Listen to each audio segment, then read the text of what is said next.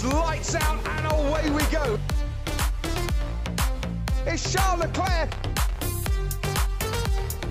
Sergio Perez is absolutely flying out there. Verstappen takes the lead. He squeezed out Valtteri Bottas going through turn two. Carlos Sainz locks up.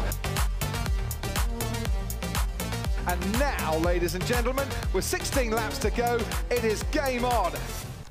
Hola a todos y bienvenidos al Consultorio del Doctor F uno. Los saludo con el gusto de siempre desde la Sierra Norte del estado de Puebla. Y pues recuperamos otra vez la actividad de la Fórmula uno. Tuvimos una semana de descanso por el calendario. Y bueno, pues la gran carpa este fin de semana se dirige a España, donde se disputará la sexta fecha del Campeonato Mundial, y de la cual, bueno, pues ya les daré todos los detalles más adelante en este su podcast de confianza. Mientras tanto, me gustaría que nos diéramos ahí una, una actualización, una empapada de noticias de Fórmula uno. Bueno, pues para que estemos al día con las notas más sobresalientes de esta semana. Ferrari usó su Filming Day en Monza para probar algunos de los elementos que va a estrenar oficialmente en Barcelona. Se dice que también probaron ahí, este, pues quitando pintura, ¿no? Igual que Williams, que también este, quiso reducir peso quitando pintura. Se dice que con la capa de pintura que quitó Ferrari, logró reducir setecientos gramos de peso. Digo, no sé qué tipo de pintura usen, seguramente no es Comex, pero este...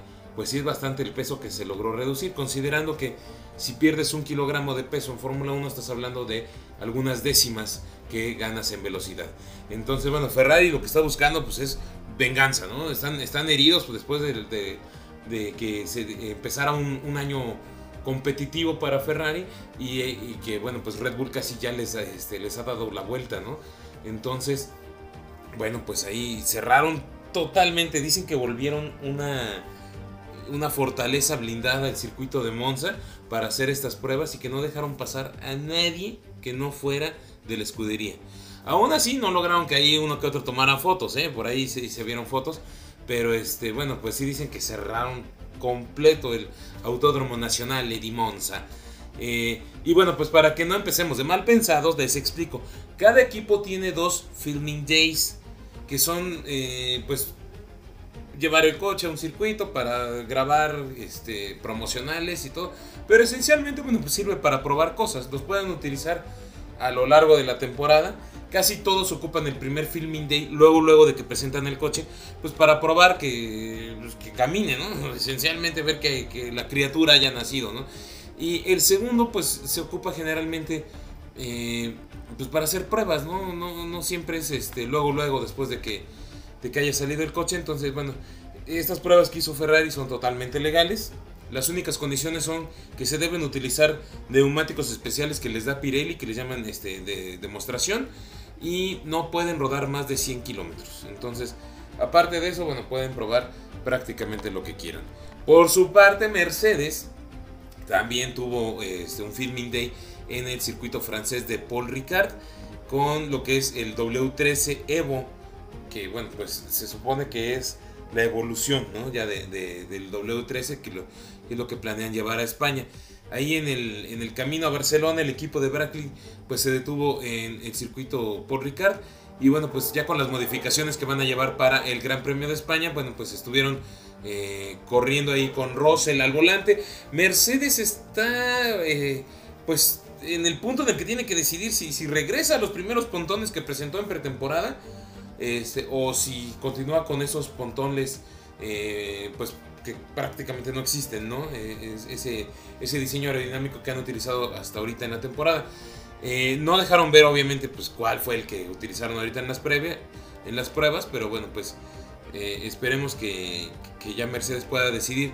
Ahorita es el momento en el que Mercedes tiene que decidir si continúa desarrollando el coche de dos mil veintidós para poder pelear un poco más por el campeonato, o si de plano ya baja los brazos y, y empieza a prepararse para dos mil veintitrés. Y eso no lo digo yo, sino de, inclusive ha salido de parte de Mercedes ese tipo de declaraciones. Entonces, bueno, pues a ver cómo les va a las flechas plateadas. En cuestión de eh, nuestra siguiente nota, es solo cuestión de tiempo para que bajen a Nicolás Latifi de su asiento de pago en Williams, ¿eh? El rumor en el paddock es que para media temporada van a bajarlo y en su lugar van a subir al actual campeón de la Fórmula I, la Fórmula Electrónica, al neerlandés Nick De Vries. Eh, él forma parte de la lista de pilotos de reserva de Mercedes en Fórmula uno. Y bueno, pues también se ganó esta chance de manejar en la primera práctica libre en Barcelona, bueno, por sus buenos desempeños en la Fórmula E. Y también, bueno, pues porque el reglamento obliga a los equipos a correr eh, con los pilotos novatos en al menos dos sesiones de entrenamientos libres durante la temporada. De Vries era uno de los que estaban eh, como aspirantes ahí al, al, al asiento que dejó George Russell en Williams a finales de dos mil veintiuno. Pero bueno, pues Williams al final de cuentas prefirió incorporar a Alex Albon esencialmente por su experiencia, ¿no? Pues ya Alex cuando menos ya había corrido prácticamente dos temporadas en Fórmula uno. De Vries es un piloto rápido y joven y a diferencia de Latifi, a De Vries lo impulsa su talento y no la cartera de papá. Entonces a ver cómo le va con el Williams, porque donde vaya obteniendo tiempos similares a los de Albon, Latifi deberá ir pensando en qué otra categoría podrá Sofina Foods patrocinarle. Y pues no. Bueno, en lo que yo considero una gran noticia, el campeón mundial de Fórmula uno de mil novecientos setenta y ocho, Mario Super Mario Andretti, va a manejar un McLaren Fórmula uno antes del Gran Premio de Estados Unidos de dos mil veintidós. ¿Cuál es el Gran Premio de Estados Unidos? El que se corre en el C O T A, el Circuit of the Americas, en Austin, Texas. Entonces, al parecer es Zach Brown, el director de equipo de McLaren, recuerden que él también es estadounidense, Eh, que está pues cumpliéndole a Mario un deseo. Dice eh, Zach Brown en su Twitter que es eh, palomear un, un deseo de la lista, del bucket list que le llaman los, los gringos, ¿no? De cosas que hacer antes de morir, que está este, bueno, pues en la lista de Mario. Y bueno, pues, eh, pues de, de cierto modo es también una forma de, de pagarle tributo al buen Mario, que es eh, pues considerado un campeón estadounidense. Para mí es italiano, él nació en Italia y su, su talento viene de Italia, pero bueno, él en agradecimiento a que llegó como refugiado a Italia, digo a Estados Unidos, pues se considera americano. Yo creo que bueno, a sus ochenta y dos años pues sí, ya también ya es, es más gringo que otra cosa, pero como campeón del mundo a mí me, me, me gustaría considerarlo como italiano realmente, ¿no? Eh, a pesar de tener ochenta y dos años, Mario se ha mantenido en, en forma. Es el piloto que maneja el coche con dos asientos en IndyCar, ese que también algún tiempo existió en Fórmula uno. Es un coche eh, monoplaza de la categoría para que puedan subir a invitados especiales, a gente V I P, pues a que tengan eh, una experiencia lo más cercana, ¿no? a, a lo que sería este, subirse a un Fórmula uno y manejarlo eh, de manera pues profesional, ¿no? Por así decirlo.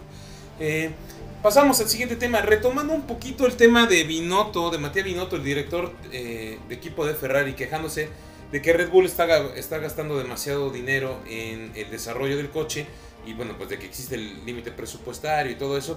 Eh, ven que Helmut Marko le respondió fuerte con eso, de que les dijo que pues los choques de Sainz también salen caros, ¿no? Entonces es más o menos lo mismo que llevan gastado ellos en desarrollo y ellos en reparar el Ferrari de Sainz.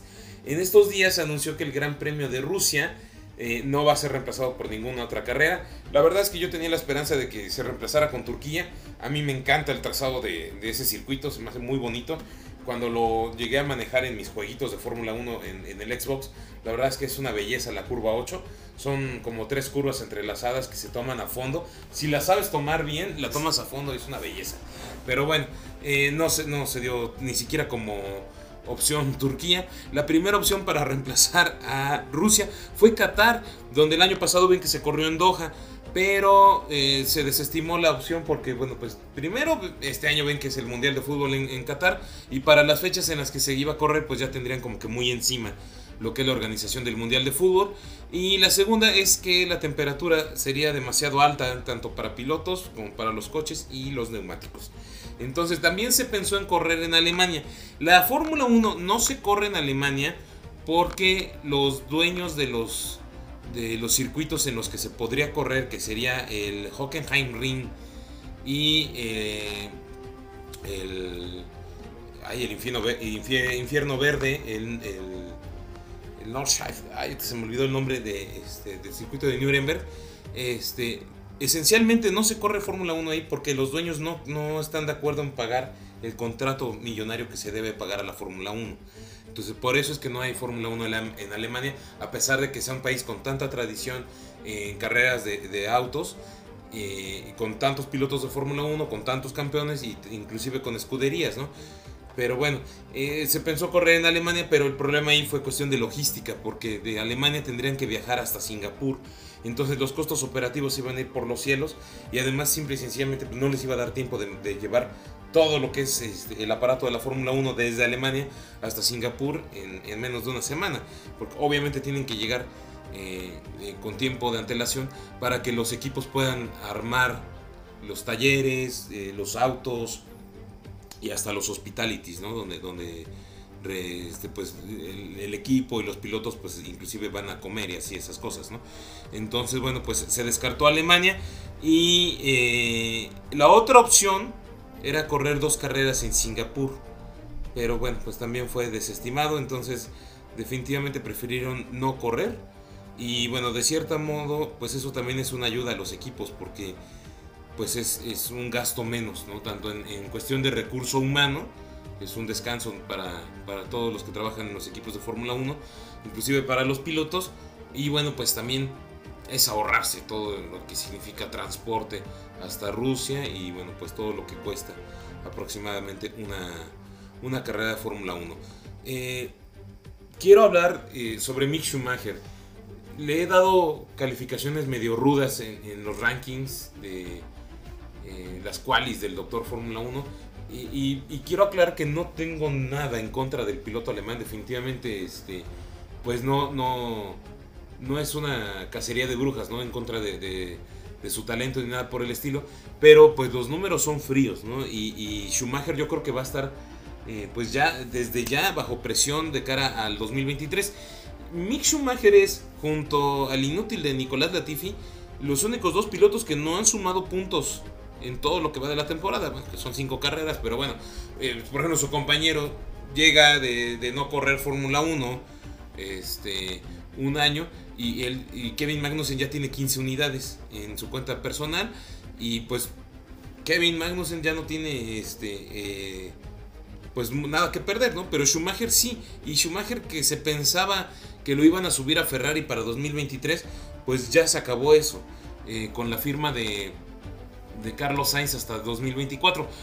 Fue cosa de tres meses que las cosas cambiaron, eh, yo creo que un giro de ciento ochenta grados para, para Mick y su carrera, porque bueno, pues empezaba el dos mil veintidós este, con su compañero Nikita Mazepin, Este, al que pues, le ganaba fácil todas las carreras y todo eso, eh, se, se sentía eh, considerado en Maranello, ¿no? Que tenía alguna esperanza para acompañar a Charles Leclerc en dos mil veintitrés y de repente pues todo cambió, llega Magnussen, le gana todas las carreras, este, corren, bueno obviamente corren al ruso, este, Carlos Sainz lo, lo firman hasta dos mil veinticuatro y bueno pues Mick ha tenido una, una, un inicio de temporada bastante malito, realmente en lo que es Haas nunca han Eh, nunca han sido los más diplomáticos, ¿no? En cuestión de ah, cuando se trata de hablar de sus pilotos. El mismo Gunther Steiner eh, pues nunca ha ocultado eh, pues sus declaraciones cuando habla de sus pilotos, y en cuestión de Schumacher dijo que él quiere ver un paso, un avance que hasta ahorita no lo ha notado. Entonces ese es el principal requisito para considerar la presencia de, del hijo de, de la leyenda en el equipo para el próximo año. Entonces Schumacher lamentablemente ha tenido ahí pues varios errores que, que han marcado el, el inicio de esta temporada. La verdad han sido metidas de pata. Esencialmente pues han sido eh, errores que ha cometido él y que pues, no son una buena tarjeta de presentación si estás tratando de, de aclarar tu futuro y quedarte con el asiento de, del equipo. Entonces hasta ahorita Schumacher sigue siendo dueño de su destino y bueno, tiene de aquí, de este fin de semana hasta finales de septiembre, que es cuando más o menos este, se definen los contratos, pues hay once grandes premios, once oportunidades para demostrar que está ahí, porque tiene talento, digo, porque que tiene talento lo tiene, digo, es, es campeón de Fórmula dos, es campeón de Fórmula tres, o sea, sí, sí sabe, ¿no? Este, y bueno, pues ahorita tiene que demostrar que, que es cierto, eh, convencer a Jim Haas de que, bueno, pues están en lo correcto, porque si no, pues las alternativas que tiene Mick para, para mantenerse en Fórmula uno son pocas. Eh, siendo piloto de la, de la escudería Ferrari, bueno, de la academia de, de, de Junior de Ferrari, pues tendría la opción de Alfa Romeo, pero pues Alfa Romeo tiene de sus dos pilotos. Valtteri tiene contrato multianual y el, el chino Zhu Guanyu, pues tiene muy buenos patrocinios y si no la hace mal el chino, tiene oportunidad de otro año, y si no, de todas maneras ya tienen otro piloto por ahí que este, en su momento platicaremos de él, pues ya como en la plataforma, ¿no? Para ver si también este, sube a la Fórmula uno. Entonces, Mick la tiene fácil o difícil, como ustedes lo quieran ver. Si rinde en la pista, todas las dudas se van a esclarecer, pero si no rinde, pues también no va a poder ganarse el, el, el asiento para el próximo año. Entonces tiene que echarle ganas Mick y demostrar que no está ahí nada más porque se apellida Schumacher. Entonces, bueno, dicho esto, mis queridos eh, amigos, pues vámonos tendidos como bandidos a la previa. Eh, se corre la ronda número seis del Mundial Fórmula uno dos mil veintidós en Barcelona, en lo que es la provincia de Cataluña, eh, España, eh, un territorio, bueno, pues ampliamente ya conocido por lo que es la Gran Carpa. Se va a correr del veinte al veintidós de mayo, es el Gran Premio número mil sesenta y tres de la categoría, y bueno, pues el, el treinta y uno en este, en este circuito catalán.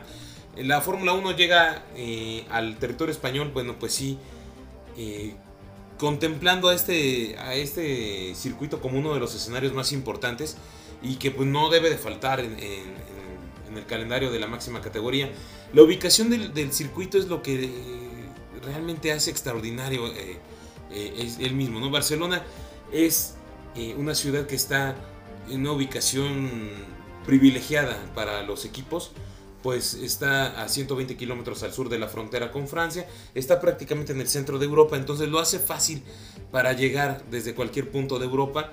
eh, Pues es Barcelona la, la segunda ciudad más poblada de España, y, y bueno, pues de la península ibérica después de Madrid. Eh, siempre Barcelona después de Madrid, cabe aclarar, siempre serán los segundos.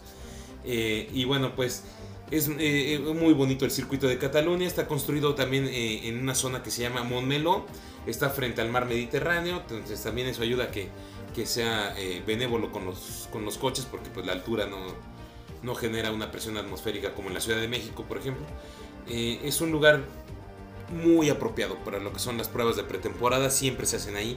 El invierno en, en Barcelona es menos cruel que en lo, en, en lo demás de Europa. Y pues realmente está cerca de todas las fábricas de Fórmula uno y las oficinas principales de los, de los diez equipos, ¿no? de, de la Fórmula uno. Es un clima bastante templado. Entonces, bueno, pues... yo creo que es uno de los escenarios más importantes de la Fórmula uno, y tiene presencia España en el calendario desde mil novecientos cincuenta y uno, entonces es de tradición. El circuito actual es una pista, eh, es una combinación bastante interesante de curvas rápidas, otras que son lentas, es un circuito muy técnico, bastante complicado. Eh, debo comentarles, mis queridos amigos, que no son tan de tantos años viendo Fórmula uno, que debemos recordar que el circuito de España es de los que menos rebases tiene, ¿no? Es de los que su porcentaje de rebases es de los más bajos en el campeonato. Es el circuito donde más importa, más que en cualquier otro circuito, la pole position. Generalmente casi todos los que ganan el Gran Premio de España salieron de la pole position. Entonces es eh, inclusive es más importante tener la pole aquí en España que en... en Mónaco. Entonces imagínense, adelantar, eh, eh, rebasar en España, bueno, pues es, es bastante complicado. En, do, en dos mil veintiuno el Gran Premio de España registró once rebases sin D R S y treinta y siete con D R S. Es una pista que, bueno, pues sí, la podríamos catalogar como difícil para rebasar, y donde la aplicación ahí del, del D R S pues es clave, ¿no? El setenta y cinco por ciento de los rebases en el circuito, bueno, pues se, se hicieron con el D R S. Hablemos un poquito sobre la historia del Gran Premio de España. Eh, el Gran Premio Español se ha corrido en cincuenta y una ocasiones, que han sido divididas oficialmente en cinco diferentes trazados. Dos fueron en el circuito de Pedralbes, que es un antiguo circuito urbano en Barcelona, cuatro en el Montjuïc Park, cinco en el circuito de Jerez de la Frontera, nueve en el circuito de Jarama, y treinta y una ocasiones fueron pues en el circuito actual de Cataluña, el Circuit de Cataluña. Eh, vamos a hablar un poquito sobre lo que es la ficha técnica. Eh, el circuito fue inaugurado en mil novecientos noventa y uno. La carrera inaugural fue ganada por el león inglés Nigel Mansell en el Williams Renault eh, de mil novecientos noventa y uno, el F W catorce. cuando en ese entonces pues eran todavía B diez, ¿no? Los, los coches con ese sonido impresionante. El circuito catalán se corre en sentido de las manecillas del reloj. La longitud de la pista es de cuatro mil seiscientos setenta y cinco metros y para este domingo están pactadas dar sesenta y seis vueltas para recorrer trescientos ocho punto cuatrocientos veinticuatro kilómetros como distancia total de carrera. El circuito tiene dieciséis curvas en total, nueve son a la derecha, siete son hacia la izquierda. Y bueno, pues la velocidad máxima registrada es de trescientos cuarenta y cuatro punto seis kilómetros por hora, que fue lograda bajo las regulaciones, bueno, de, de la FIA del dos mil veinte. Y esta velocidad fue alcanzada en la, la trampa de velocidad por Carlos Sainz en su McLaren del dos mil veinte. La pista tiene una máxima elevación de ciento noventa y dos punto tres metros sobre el nivel del mar y está ubicado a esa altura entre la curva doce y trece, y el punto más bajo del circuito es de ciento sesenta y dos punto siete metros a la altura de la curva uno. El circuito español tiene dos zonas de detección de, y dos zonas de activación del D R S. Aún así es muy difícil, aún con el D R S luego es un, es un rollo pasar. Este, yo espero que ahorita con la nueva regulación y el hecho de que es más fácil seguir al piloto de adelante, bueno, pues también eh, permita que los rebases sean, sean, sean más.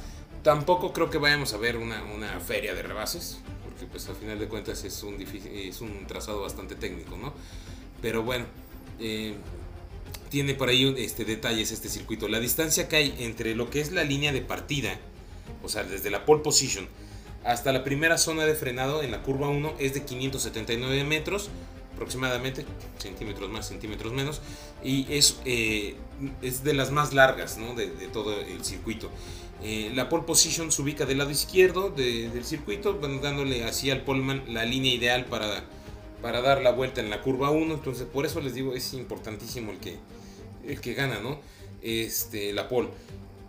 El recorrido de, del circuito se da con el, acelera, el acelerador a fondo aproximadamente el setenta y tres por ciento de la vuelta. Entonces bueno, pues es, es un circuito que a pesar de que no parece, pues sí es bastante rápido, ¿no?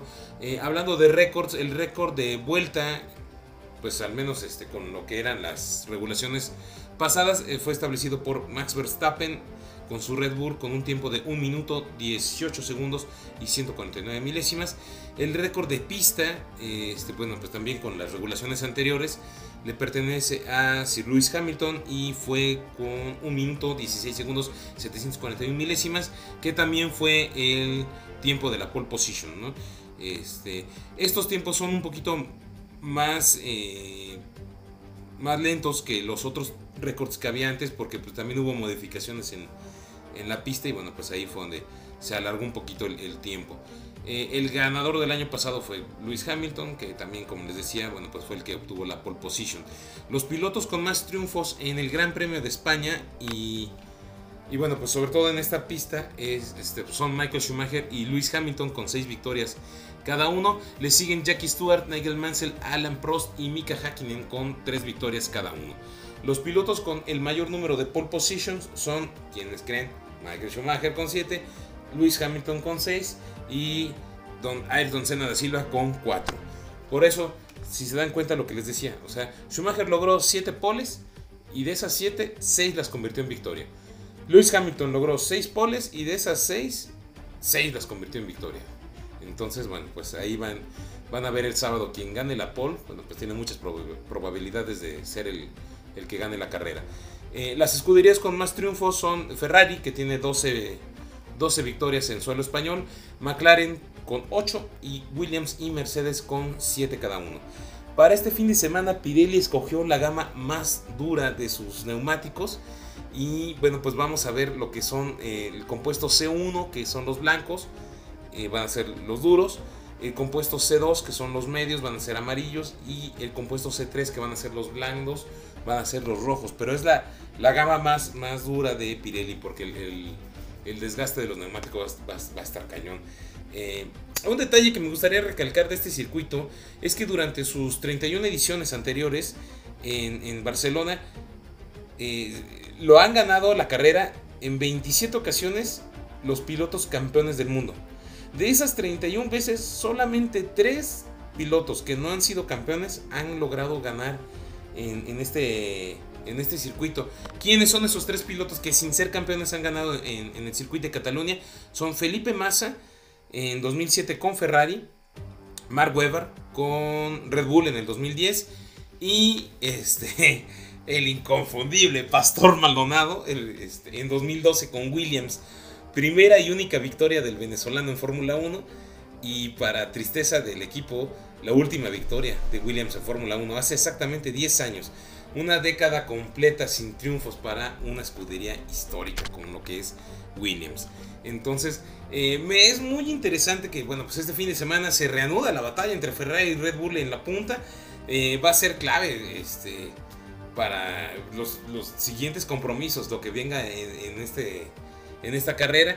Eh, vamos a ver si, bueno, pues Ferrari puede mantener su ventaja, porque pues ya se redujo bastante, ¿no? Y la amenaza del equipo austriaco con las actualizaciones pues cada vez es más fuerte. Ya, ya no está tan lejos Charles de Max, y por supuesto los seis puntos que, que separan a Red Bull de Ferrari pues es prácticamente nada.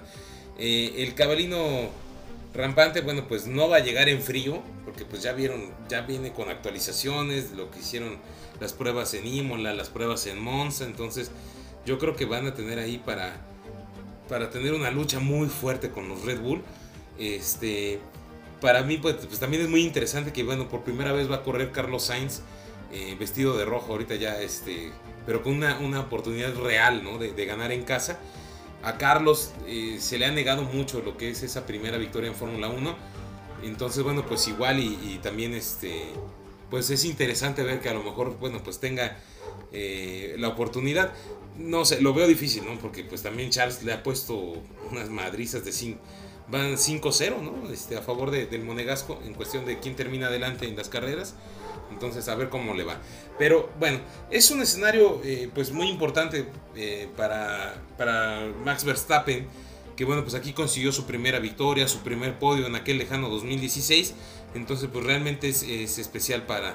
para este piloto. Viene con un gran ritmo, ¿no? Ya viene con toda la, la carga, el, el impulso, ¿no? de, de ese momentum que trae con, con sus victorias en los últimos dos grandes premios. Y este, bueno, pues cuatro victorias en lo que va, eh, digo, tres victorias en lo que va de, de la temporada. Entonces, pues a ver si puede lograr su cuarta victoria, que sería la tercera al hilo, ¿no? Entonces, eh, veremos que viene un poquito más atrás Mercedes, bueno, pues haciendo el, el esfuerzo, ¿no? Para equilibrar un poquito ese déficit que tiene en comparación a, a Ferrari, y vienen con actualizaciones importantes. Entonces, ese es un ingrediente eh, especial y adicional para este fin de semana, que eh, el circuito de, de Cataluña, el Gran Premio de España, es normalmente uno de los circuitos en los que se llegan con las evoluciones de las más importantes al principio de la temporada, casi todos los equipos. Entonces, pues va a ser el lugar ideal para probar, para eh, entrenar, ¿no? Y evolucionar esas, esas configuraciones. Entonces, pues va, va a estar muy interesante. El, en cuestión del reporte del clima, vamos a tener temperaturas eh, secas, eh, va a ser calorcito en Barcelona. Entonces, eso se va, se va a ver reflejado en, en la exigencia que se le va a poner a las llantas Pirelli. El equipo que encuentre el balance ahí más rápido y eficaz, pues va a ser el que, se, el que le va a ir mejor, ¿no? En, en estas tierras españolas. En general, pues va a ser una carrera complicada, ya que, bueno, pues si, si bien es una, un circuito que conocen muy bien los, pil, los pilotos y los equipos, este, pues lo que se hicieron en las pruebas de pretemporada fue probar mucho lo, lo que fueron la gama media de, de Pirelli, y no se probó la gama dura. Entonces, la gama dura es con la que van a correr ahorita, y pues no tienen mucha información. Entonces, bueno, pues van a estar ahí este, eh, pues probando lo que son llantas, las nuevas especificaciones. Entonces todo eso pues le va a dar bastante interés, ¿no? En cuestión de los horarios, eh, para mis amigos en México, la práctica libre uno va a ser a las siete de la mañana el viernes. A las diez de la mañana el mismo viernes es la práctica libre dos. La práctica libre tres es el sábado a las seis de la mañana. Y la calificación es a las nueve el mismo sábado. Y la carrera el domingo. Ya regresamos más o menos a lo que son los, los horarios eh, de Fórmula uno a los que estamos habituados. Y bueno, pues para mis amigos que me escuchan en Perú, los horarios son los mismos que en México, ¿no? La práctica libre uno a las siete, la dos a las diez. Eh, la práctica libre tres el sábado a las seis de la mañana, el sábado a las nueve la calificación y la carrera el domingo a las ocho. Y para mis amigos que me escuchan en Argentina, nos vamos eh, sí con, con un horario diferente. A las nueve de la mañana el viernes la práctica libre uno, la práctica libre dos el mismo viernes a las doce del día, la práctica libre tres el sábado a las ocho de la mañana y la calificación el mismo sábado a las once de la mañana. Y el domingo la carrera en Argentina se ve a las diez de la mañana. Ya tenemos toda la información para vivir al máximo otro fin de semana lleno de emociones. Esperemos que, que la Fórmula uno lleve este, hasta nuestros hogares pues todo lo que es este, esa emoción que solamente el deporte motor puede provocar. Entonces bueno, pues ya este, no tenemos pretextos para disfrutar de todo el fin de semana. Ya de salida, mis queridos amigos, eh, quiero comentarles que nació el, eh, el hijo de Checo Pérez. El mismo Sergio mencionó que espera poderle dar un buen resultado. Entonces esperemos que el buen Emilio traiga torta bajo el brazo y se nos dé la tan ansiada victoria del mexicano en esta temporada para este fin de semana. Eh, comentarles también que bueno, pues Aston Martin es otro de los equipos que va a llevar un paquete de actualización muy importante a España. Se menciona desde el equipo que prácticamente van a llevar nuevo carro, bueno, medio nuevo carro. Entonces en cuestión aerodinámica, y según ellos eso los va a volver muy competitivos. El pedo esencialmente es que solo les alcanzó para eh, ponerle ese paquete de actualizaciones al coche del C J. Es increíble que no le pongan el paquete de actualización al piloto experimentado, al piloto que tiene cuatro campeonatos del mundo. Es una pendejada enorme que el equipo gire en torno del hijo del dueño. Pero bueno, por eso está como está Aston Martin. Están en el hoyo y cavando, ¿no? Entonces, bueno, allá ellos. Eh, y para que vean qué tan apasionados están en, en Italia por Ferrari, este fin de semana se juega la definición de la Serie A, que es la primera división de fútbol en Italia, para los que no están enterados de esos temas. Y los partidos se jugaban a la misma hora que el Gran Premio. Entonces la liga decidió aplazarlos eh, pues varias horas, porque la, la Fórmula uno eh, se va a correr a las tres de la tarde, hora de Italia. Y los partidos se pasaron para las seis de la tarde, para que no se encimen las transmisiones y bueno, pues puedan ver con, con calma tanto la carrera y, este, y pues yo creo que también en cuestión de patrocinios, ¿no? Porque van a, va a haber más billete. De mi parte es todo, mis queridos amigos. Eh, les recuerdo que pues, pues, podemos ampliar la conversación eh, a través de las redes sociales. Les pido que me sigan eh, tanto en Twitter como en Instagram como arroba RacerDentist. Y les recuerdo que el podcast está disponible en muchas plataformas. Estamos en Spotify, en Anchor, en Deezer, en Amazon Music, en Google Podcast, en Apple Podcast. También estamos en Radio Republic y en Castbox. Mis queridos amigos, de mi parte es todo. Primeramente, Dios, nos escuchamos yo creo que el domingo en la noche o el lunes en la mañana. Esperemos ya tener este, listo el resumen del Gran Premio de España. Gracias por su tiempo, gracias por escucharme y no dejen de compartir mi podcast con todos sus amigos para que podamos llegar a más personas. Me despido de ustedes, mucha suerte y hasta la próxima.